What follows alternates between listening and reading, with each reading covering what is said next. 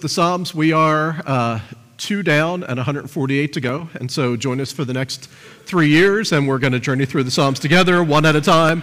Uh, I'll give you warning the week that we do Psalm 119 because it might take a little while for us to get through that. Um, um, but uh, it is hard to, to kind of pick out. So we are doing uh, seven of these. We're actually going to kind of roll into on Labor Day weekend and, and pick up an eighth psalm. Uh, so I guess that's still considered part of the series.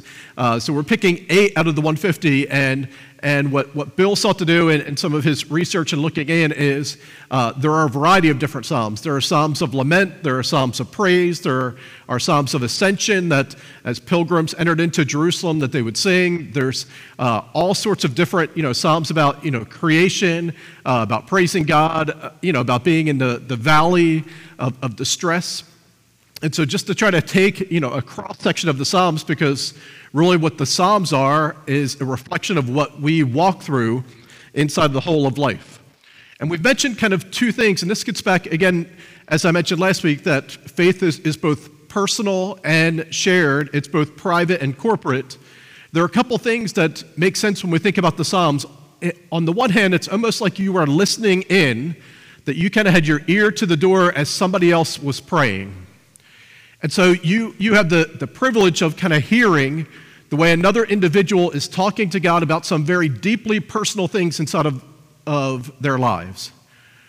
On the other hand, or at the same time, that gets codified, that gets written down, that gets put to music, and it's almost like when you read the Psalms, you're not only listening to someone else's prayer, but you're also uh, joining in with words that have been sung and have been put to music out of Scripture that became the songbook of the Old Testament church and, let's face it, the New Testament church.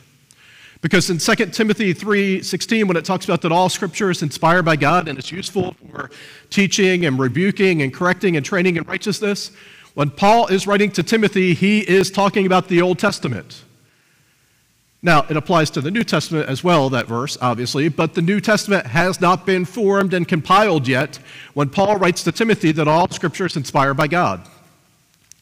And so when Jesus and his disciples leave the upper room, and it says, and when they had sung a hymn, they left and they went and they end up at, at Gethsemane, possibly, quite possibly, maybe likely, they are singing one of these psalms that you have inside of uh, your Bible.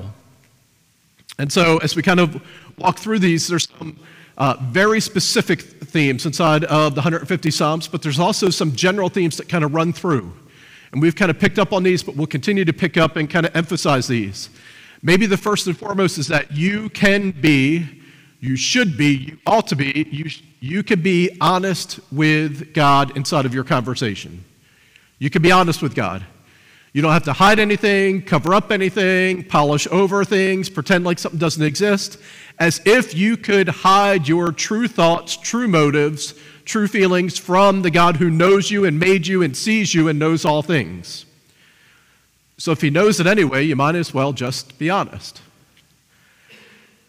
And if you've ever raised kids and it's like your two year old knows that you know what he did and yet he still doesn't want to talk to you about it anyway, like sometimes that's how we are as children.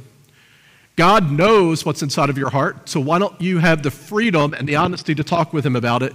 And I think that's what one of the things the Psalms remind us of. The second is that God can kind of meet us in uh, the midst of our circumstances, you know, can converse with us in the midst of that, can kind of transform it, yes, but God wants to meet you in the middle of your circumstances. And so regular, regularly we'll use the, the phrase that it's not like faith is not just a Sunday morning thing, but even on your stressful Tuesday afternoon or uh, the moment of conflict inside of your home on Thursday evening, or when you wake up feeling lousy on Friday, inside of all of those contexts of your life, God is just as much with you then as He is with you here. And God wants to meet you in the midst of your days uh, and the moments and the circumstances of your life. The third thing I, I, I, think we think about is not just being honest with God and God meets us in the circumstances, but each and every one of these Psalms is a testimony. It's a story. It's an honest reflection of what's taken place inside of someone's heart.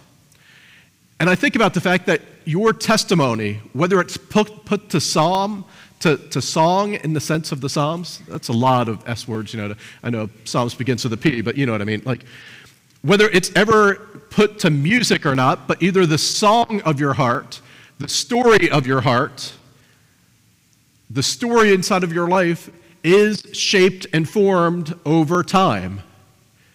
I think each and every one of these Psalms was kind of put together, and maybe it was scratched out on a napkin, you know, just in the, the rawness of the emotion.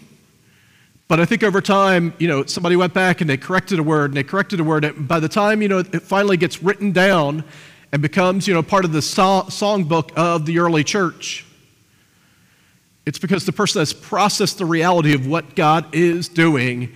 And yes, inside of the vulnerability and the rawness of the emotion, but putting pen to paper. And so your testimony, whether it's a song of triumph or a song of lament, whether it's a testimony of just how high and mighty God is or how much you needed Him and He was the only thing you had to cling, cling to in a difficult season, whatever the testimony of your life is, is processed and borne out through time. And so don't feel like you have to have it all figured out as you're going through it. Because the psalmist certainly didn't have it all figured out as he was going through it. So last week we looked at a, a, psalm of repentance, Psalm 51, that is David, and we got a little note there that said after his sin with Bathsheba and, and after the murder of Uriah and after Nathan comes and confronts him, David uh, enters into a time of repentance and a time of deep mourning and soul searching and asks God to, to forgive his sins, but to also create in him a clean heart. And so last week was all, all about a cry for repentance and for mercy. This week is different because the pain that's being expressed is not over one's own sin, but about the shape of the world in which they live. Because it seems like as they try to do rightly, everybody else around them is going the opposite way, and while they struggle, it seems like everybody else seems to succeed. Today's psalm is more of uh, a vantage point as one kind of sits inside of their own reality and metaphorically looks out the window and sees, why is it so hard for me and so easy for everybody else? And so, if you have, have your Bibles, I want to invite you to turn to uh, Psalm 73. And I say, uh, if, if, you have it, to open it because I'm not going to read uh, all of the verses. I, I, uh, all the verses aren't going to be on the screen, but I'm going to read them down through, and you might want to follow along uh, with me especially if you're accustomed to, you know, watching up on the screen the entire time. Psalm 73. Now, we get no introduction like we got last week to Psalm 51. There's no story behind Psalm 73 of who wrote it, what it's about, what the context is, what the background, the backdrop, the story. Uh, just simply jumps in. Psalm 73 says, Surely God is good to Israel, to those who are pure in heart. But as for me, my feet had almost slipped. I had nearly lost my foothold, for I envied the arrogant when I saw the prosperity of the wicked. They have no struggles, their bodies are healthy and strong. And I stopped there in terms of, of the slides because I want you to just kind of, you know, hear that introduction that the psalmist is kind of beginning. If any of you who've been kind of, a, you know, a boss or in a time of authority, maybe you've heard about the encouragement sandwich, right? So if you have something negative you say, it's like, uh, oh, it's a, you're a really nice person, but here's what I really want, what I don't like about what you're doing, and it's the end. But remember, I said you're a nice person, you know. And I'm not making fun of that. I think that is a very good thing to do. But sometimes it start with something positive, get to something constructive, and then end with something positive. In a way, the psalmist does does this here as well, and it's not because He's trying to just pretend that things are okay, but it's almost we get the vantage point that he's already processed something that he continues to struggle with. And so he's going to begin by saying, you know, I know that God is good to Israel, to those that fear him, to those that walk with him. I know that God is with me inside of these things, but yet I almost tripped up when I looked around and saw what was going on in my life compared to what was going on with the people around me. And he uses words here. He says, I envied the arrogant. So the person that I choose to not be, to not put arrogance inside of my life, yet there was something within me that envied the person who is arrogant because it seemed like they prospered and I didn't. I've done the right things, didn't necessarily land in success. Other people have done the wrong things, it seems like it's turned out okay for them. They have no, no struggles, their bodies are healthy and strong. And then he goes on, and I want you just to kind of listen to this and just kind of read, you know, hear this because it's kind of like, again, if you're listening into somebody else's prayer, this would be the time of the rant of just, you know, God, I'm going to tell you just everything that's on my mind. So I'll start from, the beginning again. Surely God is good to Israel, to those who are pure in heart. But as for me, my feet had almost slipped. I had nearly lost my foothold, for I envied the arrogant when I saw the prosperity of the wicked. They have no struggles, their bodies are healthy and strong. They are free from common human burdens, they are not plagued by human ills. Therefore, pride is their necklace, and they clothe themselves with violence. From their callous hearts comes iniquity their evil imaginations have no limits. They scoff and speak with malice, with arrogance. They threaten oppression. Their mouths lay claim to heaven, and their tongues take possession of the earth. Therefore, their people turn to them and drink up uh, uh, waters in abundance. They say, How would God know? Does the Most High know anything? This is what the wicked are like, always free of care. They go on amassing wealth Surely in vain I have kept my heart pure and have washed my hands in innocence. All day long I have been affected or afflicted, and every morning brings new punishments. If I had spoken out like that, I would have betrayed your children. When I tried to understand all this, it troubled me deeply till I entered the sanctuary of God. Then I understood their final destiny. Surely you place them on slippery ground, you cast them down to ruin. How suddenly are they destroyed, completely swept away by terrors. They are like a dream when one awakes. When you arise, Lord, you will despise them as fantasies. When my heart was grieved and my spirit embittered, I was senseless and ignorant. I was a brute beast before you. Yet I am always with you, and you hold me by my right hand. And so the psalmist here is going through and, he, and he's talking about, he's processing this reality uh, of all the things that he sees, and, and he's kind of just like ranting out loud. And he gets to the very end and he says, You guide me with your counsel, and afterward you will take me into glory. Whom have I in heaven but you? And earth has nothing that I desire beside you. My heart and my flesh may fail, but God is the strength of my heart and my portion forever. Those who are far from you will perish. You destroy all who are unfaithful to you. But as for me, it is good to be near God. I have made the sovereign Lord my refuge, and I will tell of all of your deeds.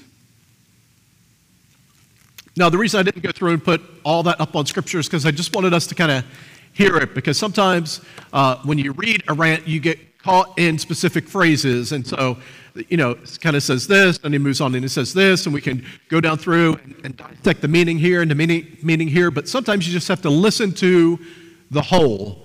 And the whole is, again, he starts out, God, I know that you're in control. I know that you have everything, you know, that you are sovereign over everything and that you're going to do good for Israel. Uh, at the end, I'm reminded that when it comes down to the very final verdict of human history, it's all about being in your presence for an eternity and everything's going to be made right in the end. But let me just stop for a second and talk to you about the middle. The middle is between what I know to be true and the ultimate reality of my life. The middle is where you live. The middle is in between what we affirm inside of our faith and what we put our hope in and our trust in, knowing that one day we're going to be inside of His presence where there's no more mourning or crying or pain or sickness when people's, uh, where there's an evaluation in, in a sense of where people's hearts are, in between what we know and what we ultimately expect uh, to realize is where we live. And where we live does not always seem to look like or fall in line with what we know to be true and what we one day hope for. And so, thou shalt not lie. I'm going to be somebody who tells the truth and doesn't lie. And I know that the God of all truth, inside of all of heaven for eternity, is truth. Yet, in the middle, it seems like a lot of people lie to get what they want, or to make other people think highly of them, or to easily solve a situation, or to talk themselves out of a jam. And why is it that if I've made a commitment not to lie, and if God is the God of all truth, there should be a little bit more cause and effect, consequence, reciprocity for people who are not truthful in life, but sometimes it seems like the liar gets ahead. And you could fill in the blank with any other sin that you want. The psalmist here just goes on a good, old fashioned pity party rant. Woe is me. God, I'm trying to do the right thing, but it doesn't seem to get me anywhere. It would be so easy if I did the wrong thing, but I'm trying to do it your way, and yet your way doesn't always seem to be the way that prospers. Have you ever been there? It's kind of a rhetorical question because I know that you have. Because it's human nature, and I think it's a, a tool of the enemy to point out those times where it seems like the kingdom way is not the way that leads to success and fame and fortune and approval and all those things uh, that we kind of wish we know that all we need is God, and yet there's quite a few other things that would be nice to have along the way. So I want to do something I don't normally do. I want to read this again, and uh, I'm not going to have you turn to this passage. I mean, if you want to, you can, but I'm going to read Psalm 73 out of the message translation because I think it even boils it down just a little bit more earthy in terms of the language uh, that we would use kind of in a day-to-day basis. I don't often read the message translation, but sometimes I think it just it just brings some of the reality out. And again, just uh, listen to this. Maybe think about a time where it seemed like evil was winning or the evil were prospering and you were trying to do the right thing and you felt like, you know, poor me, woe is me, sitting over here in my little uh, righteous but unhappy and unsuccessful circle while, the wicked seem to perish. If you've ever been there, maybe think about that as you read or as you listen to these words. Psalm 73 from the message. No doubt about it, God is good. Good to good people, good to the good hearted, but I nearly missed it. Missed seeing his goodness. I was looking the other way, looking up at the people, the ones at the top, envying the wicked who have made it, who have nothing to worry about, not a care in the, in the wide world. Pretentious with arrogance, they wear the latest fashions in violence. Pampered and overfed, decked out in silk, bows of silliness. They jeer using words to kill. They bully their way with words. They're full of hot air, loud mouths disturbing the peace. People actually listen to them. Can you believe it? Like thirsty puppies, they lap up their words. What's going on here? Is God out to lunch? Is nobody tending the store? The wicked get by with everything. They have it made piling up riches. I have been stupid to play by the rules. What has it gotten me? A long run of bad luck. That's what. A slap in the face every time I walk out the door. If I had given in and talked like this, I would have betrayed your dear children. Still, when I try, tried to figure it all out, all I got was a splitting headache. Until I entered the sanctuary of God. Then I saw the whole picture. The slippery road you've put them on, with a final crash in a ditch of delusions, in the blink of an eye, disaster, a blind curve in the dark, and a nightmare. We wake up and rub our eyes, and nothing, there's nothing to them there never was. When I was beleaguered and bitter, totally consumed with my envy, I was totally ignorant, a dumb ox in your very presence. I'm still in your presence, but you've taken my hand. You wisely and you tenderly lead me, and then you bless me. You're all I want in heaven. You're all I want on earth. When my skin sags and my bones get brittle, God is rock firm and faithful. Look, those of you left who are falling apart. Deserters, they'll never be heard from again, but in the very presence of God, oh, how refreshing it is. I've made the Lord God my home. God, I'm telling the world what it is that you do. Now, again, that's, we're not accustomed to reading that kind of language of Scripture, but I think it kind of takes a psalm like this and it kind of brings it down to where we naturally live, because otherwise we're, we're tempted to read through and, and, and we almost know the story. And so when you read something like it seems like, you know, I grow envious of those who seem to do evil and prosper, immediately, you know, our kind of biblical knowledge kicks in and we're like, okay, but there's got to be a but because that doesn't really happen.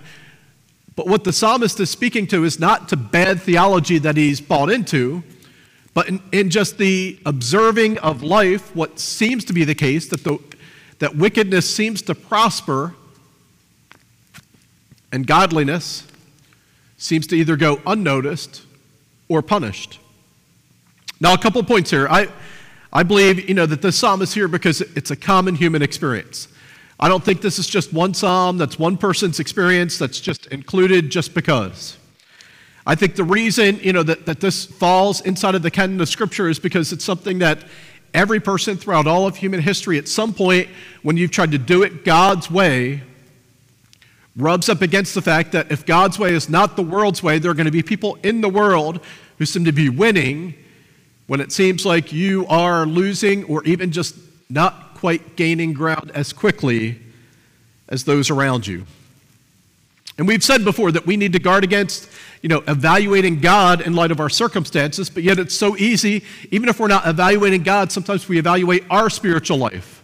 Maybe I'm doing something wrong, maybe I'm missing it, you know, shouldn't it be easier than this? Shouldn't it, you know, you know, shouldn't people have a higher opinion of me because I've tried to do the right thing but nobody notices and we get inside of that loop that just cuts us off and, and traps us. And we read scripture and we know that faithfulness and righteousness often come at a cost. And there's not always a reward that's attached or an attaboy that, that comes on the tail end of it. Another point, you know, and I mentioned this at the outset, is the importance of being honest with God. The psalmist here, when he goes off on, on this little rant of everything that's taken place, he's merely just articulating before God what God already knows that's in his heart. And so when he looks around and he sees that it seems like other people are doing just fine without God, that bothers him. And God says, I know that it bothers you. Let's talk about it. That prayer could be a dialogue, and there's something that takes place here that when you're willing to be open and honest, somehow then there's the ability to process those things that the negative emotions, that there could be the healing balm of Gilead that could come in inside of that moment. When there's untruth, you know, somehow then the God of all truth can say, You don't really believe that, do you? And all of a sudden that falls away. That there's something that happens when we are at least open and willing to talk to God about the things that are going on. You're not educating God. You're not bringing God up to speed with something that he is unaware of, but you're simply inviting him in to the place where you struggle.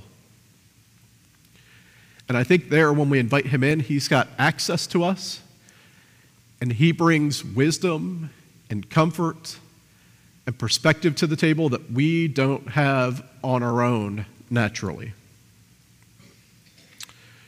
And so the psalmist goes through and and I find inside of you know, the NIV, we read that he kind of talks about four different groups of people. That he's talking in general about, it seems like, you know, the wicked, and he uses kind of that as an overarching category. The wicked seem to prosper, but he goes on and he, and he describes four other people groups, or maybe they're not even four people, but four kind of adjectives. And he says there's some people, you know, that they seem to have it all together, everything looks good from the outside. This is not just a personal appearance, like beauty contest, but when things look good. And there's people that come out looking good in every situation. There are people who seem to be winning and succeeding, and everything seems to go their way. There are people that seem to catch all the breaks. And there are people who seem to have you know, deep relationships that are there to rescue them or help them out or make it a little bit easier for them. Now, none of these things are bad words in and of themselves. I look out, I see a number of beautiful people here inside of the room. Like, it's not, I'm not saying that all the Christians in the world are ugly and all the beautiful people, you know, aren't believers. Like, that would be an affront to all of you, you know, exclude. Uh, but the reality is, like, when things look good from the outside, sometimes that bothers us because it's like we're trying to not cover it up. We're trying to be real. We're trying to be authentic. And it seems like the person who's all facade gets celebrated and the things and the people who are real get cast aside. It seems like the people who get to the top, no matter how they get there, benefit from being at the top, and those who try to do it the right way struggle. The ones who catch all the break. Now, in the church, I said none of these words are bad in and of themselves. Uh, in the church, we take this word and we call it blessed instead of fortunate because we don't believe in you know fortune or luck or all those kind of things and so sometimes we use a church word that just says oh i'm so blessed.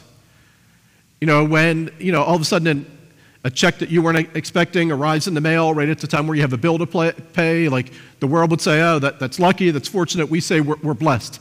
And i only point that out to say that sometimes it does seem like things happen that aren't necessarily just cause and effect natural consequences but it seems like Sometimes things turn out well, unexpectedly, and we don't know why or how.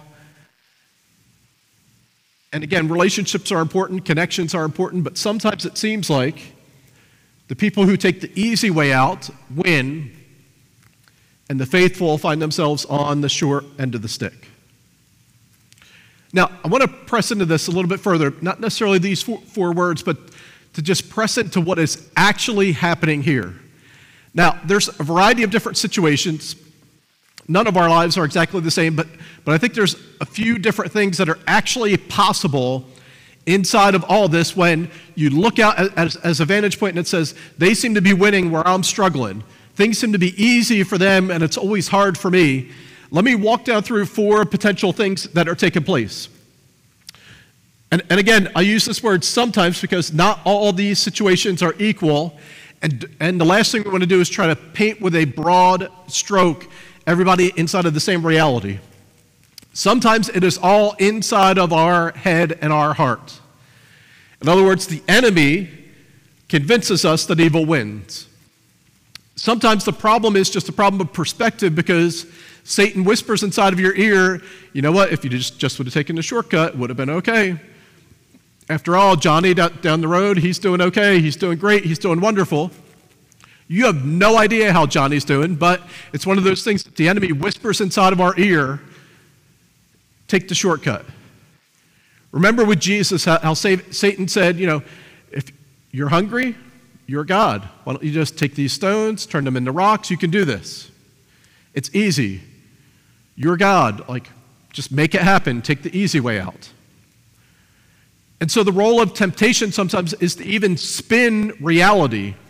And sometimes it seems like the evil that's winning on the outside is not winning at all, but it's just actually winning inside of your mind and inside of your heart. Kind of connected to that, but I, th- I think this difference is subtle, but it's important for us to think about.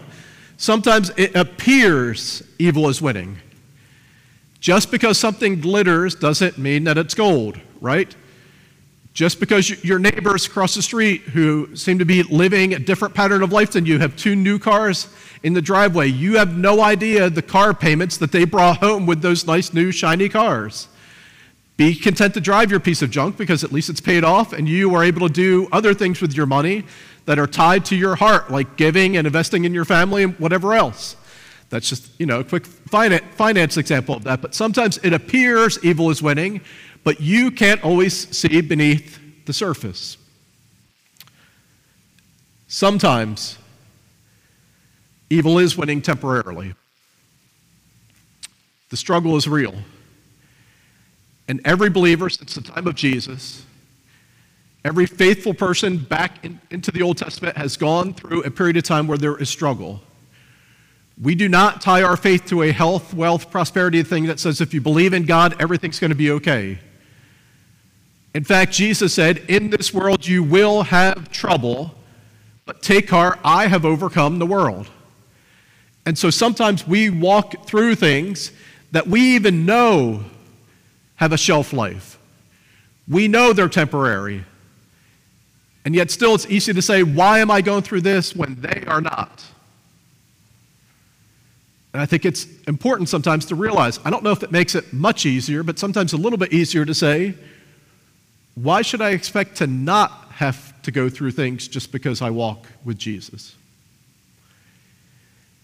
And then again, I use this word sometimes because I think all these things are kind of operative inside of our lives. Let's face it, we live in a broken world. Sometimes evil is actually winning. There are things inside of society, there's things inside of our world, there's trends inside of culture. Sometimes we are swimming upstream inside of a broken world. Sometimes things are going the opposite way. Sometimes there, there are going to be, be patterns and systems and institutions inside of our world that are going to have an outright distrust and distaste and disapproval and disdain for the people of God. And the scorecard of your life not, might not be here on earth, but actually the world that is ultimate that awaits us on the other side. And so that's where the psalmist goes. He said, All these things really stuck out to me until I went to church, until I went to the sanctuary of God, because when I was in the presence of God, all of a sudden a couple things started to happen. Number one, you know, the enemy wasn't the loudest voice inside of my life. What appeared to be true was displaced by what was actually true. The temporary affliction going on inside of my life was, was ministered to by the God who says, I'm with you through this and in this. And even the things that I cannot change, that totally stink and run against the grain that we should not be walking through, we realize that is not the full picture and the end of the story. We know the ultimate reality inside of our lives. There is something that happens when I enter the sanctuary of God. These things. And again, these things are not insignificant. The reason I put them up here is because I think we need to think through when it seems like evil is winning, what is actually taking place. Is it actually winning? If so, then that's something that only comes between you and God in prayer and to realize that this world is not my home. But sometimes it's just a temporary thing we're going through, or just the appearance that we get trapped by, or the enemy trying to spin the situation inside of our lives. And so the psalmist says there is no perfect answer. There is no great solution. There is no one size fits all approach to what's taken place, but it's okay to be honest with God and to question why. It's okay to come before God and to say, This is not right, because this is not right. It's okay to come before God and say things should be different because things should be different. And God wants and invites our honesty, and he, and he wants to have access to your heart, either to to illuminate truth or to even just bring you comfort in the midst of that. But he wants to walk with you through it. And so the, so the psalmist gets to the end and he says, When I went to the sanctuary, a couple of things begin to happen. And these are the things that I think continue just to keep us kind of rooted and grounded. It's the psalmist says, When I went into the sanctuary, I now live in light of eternity that there's a perspective that changes inside of my life, that I live in light of what is going to be ultimately true. You will spend, I don't know how long eternity is, but I think it's a long time. You will spend, I don't care if you live, you know, 115 years on this earth. The one thing I know for sure is you will spend more time in eternity than you spend on this earth. And I know I'm being facetious. You know, like the reality is that eternity is eternity. And so these momentary things that we go through, I know that they're tough. I know that they're difficult, but they are not the ultimate reality of who we are or who God is or what life is about. I'm able to see as God sees. That God has the ability to bring His perspective into my world, and so then I can perceive things differently. And to perceive is I can begin to put some God, you know, colored glasses on instead of the set of glasses that I tend to glimpse the world through, that God is able to change my perception of how re- reality comes in to my life. And I could trust that God is with me, that His power is made possible. Now, those are good churchy words that we want to live with God's perspective, to have God's eyes to, to perceive things around us through the lens of faith, to live with His power and His presence with us. But it doesn't change the fact that sometimes, even when you do that, I don't care if you've been walking with Jesus for 40 years or for three months, it is okay that sometimes as you're trying to live faithfully, it appears like you're doing something wrong or you're on the wrong side, or why is it, you know, if God is so real and so good, how is it that people that don't have Him and don't pay any regard to Him seem to be winning? I don't know the answer to that question. But I know the psalmist that when I find myself in the presence of God, there's a few things that take place and it helps me navigate those difficulties.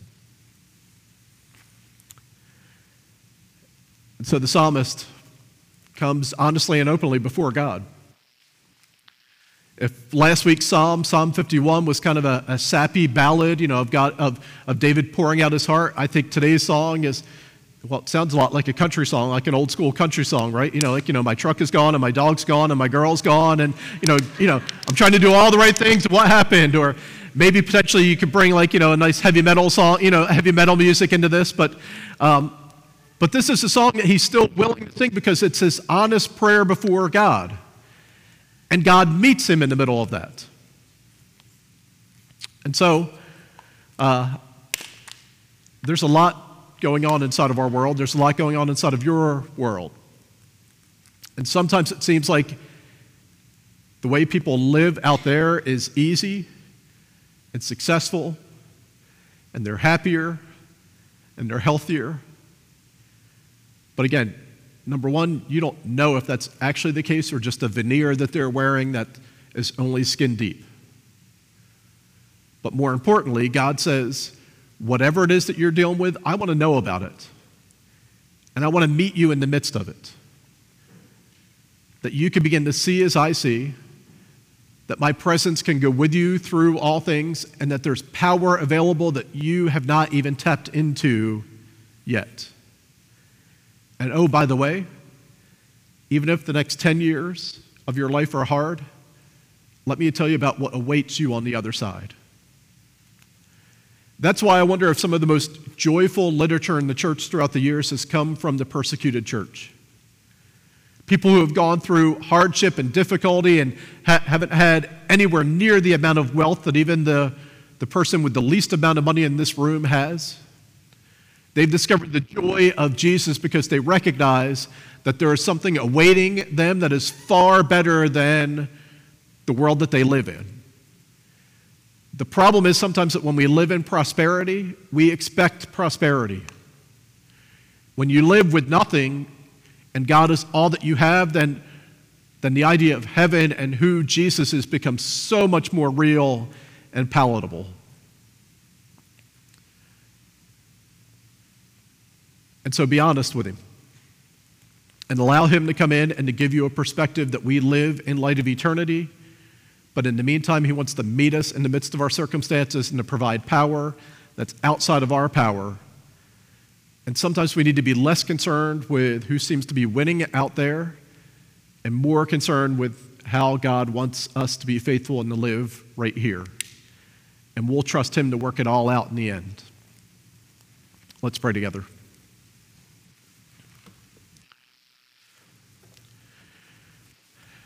God, I would pray that you would continue to help us and allow us to be open with you and honest with you.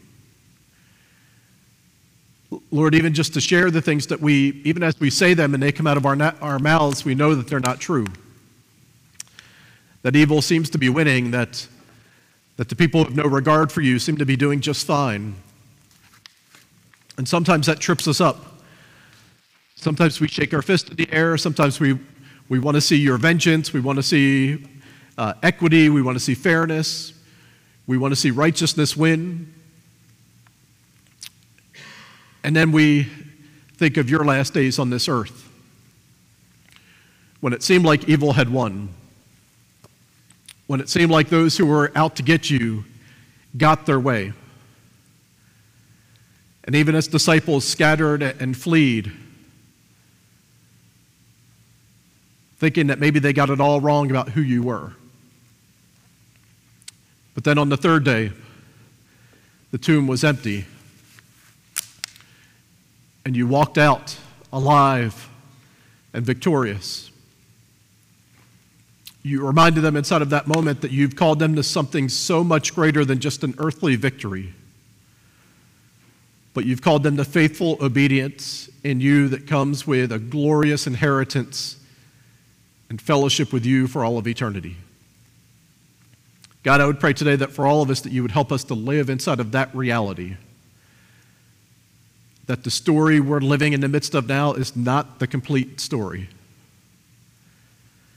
And so, whatever it is that we're walking through today and this moment, whatever we're going to walk into this week, whatever's really getting at us now that it seems like something seems to be winning, Lord, would you remind us today of who you are, of your faithfulness to us, and of your victory, your ultimate victory over sin and death. God, would you help us to be honest with you?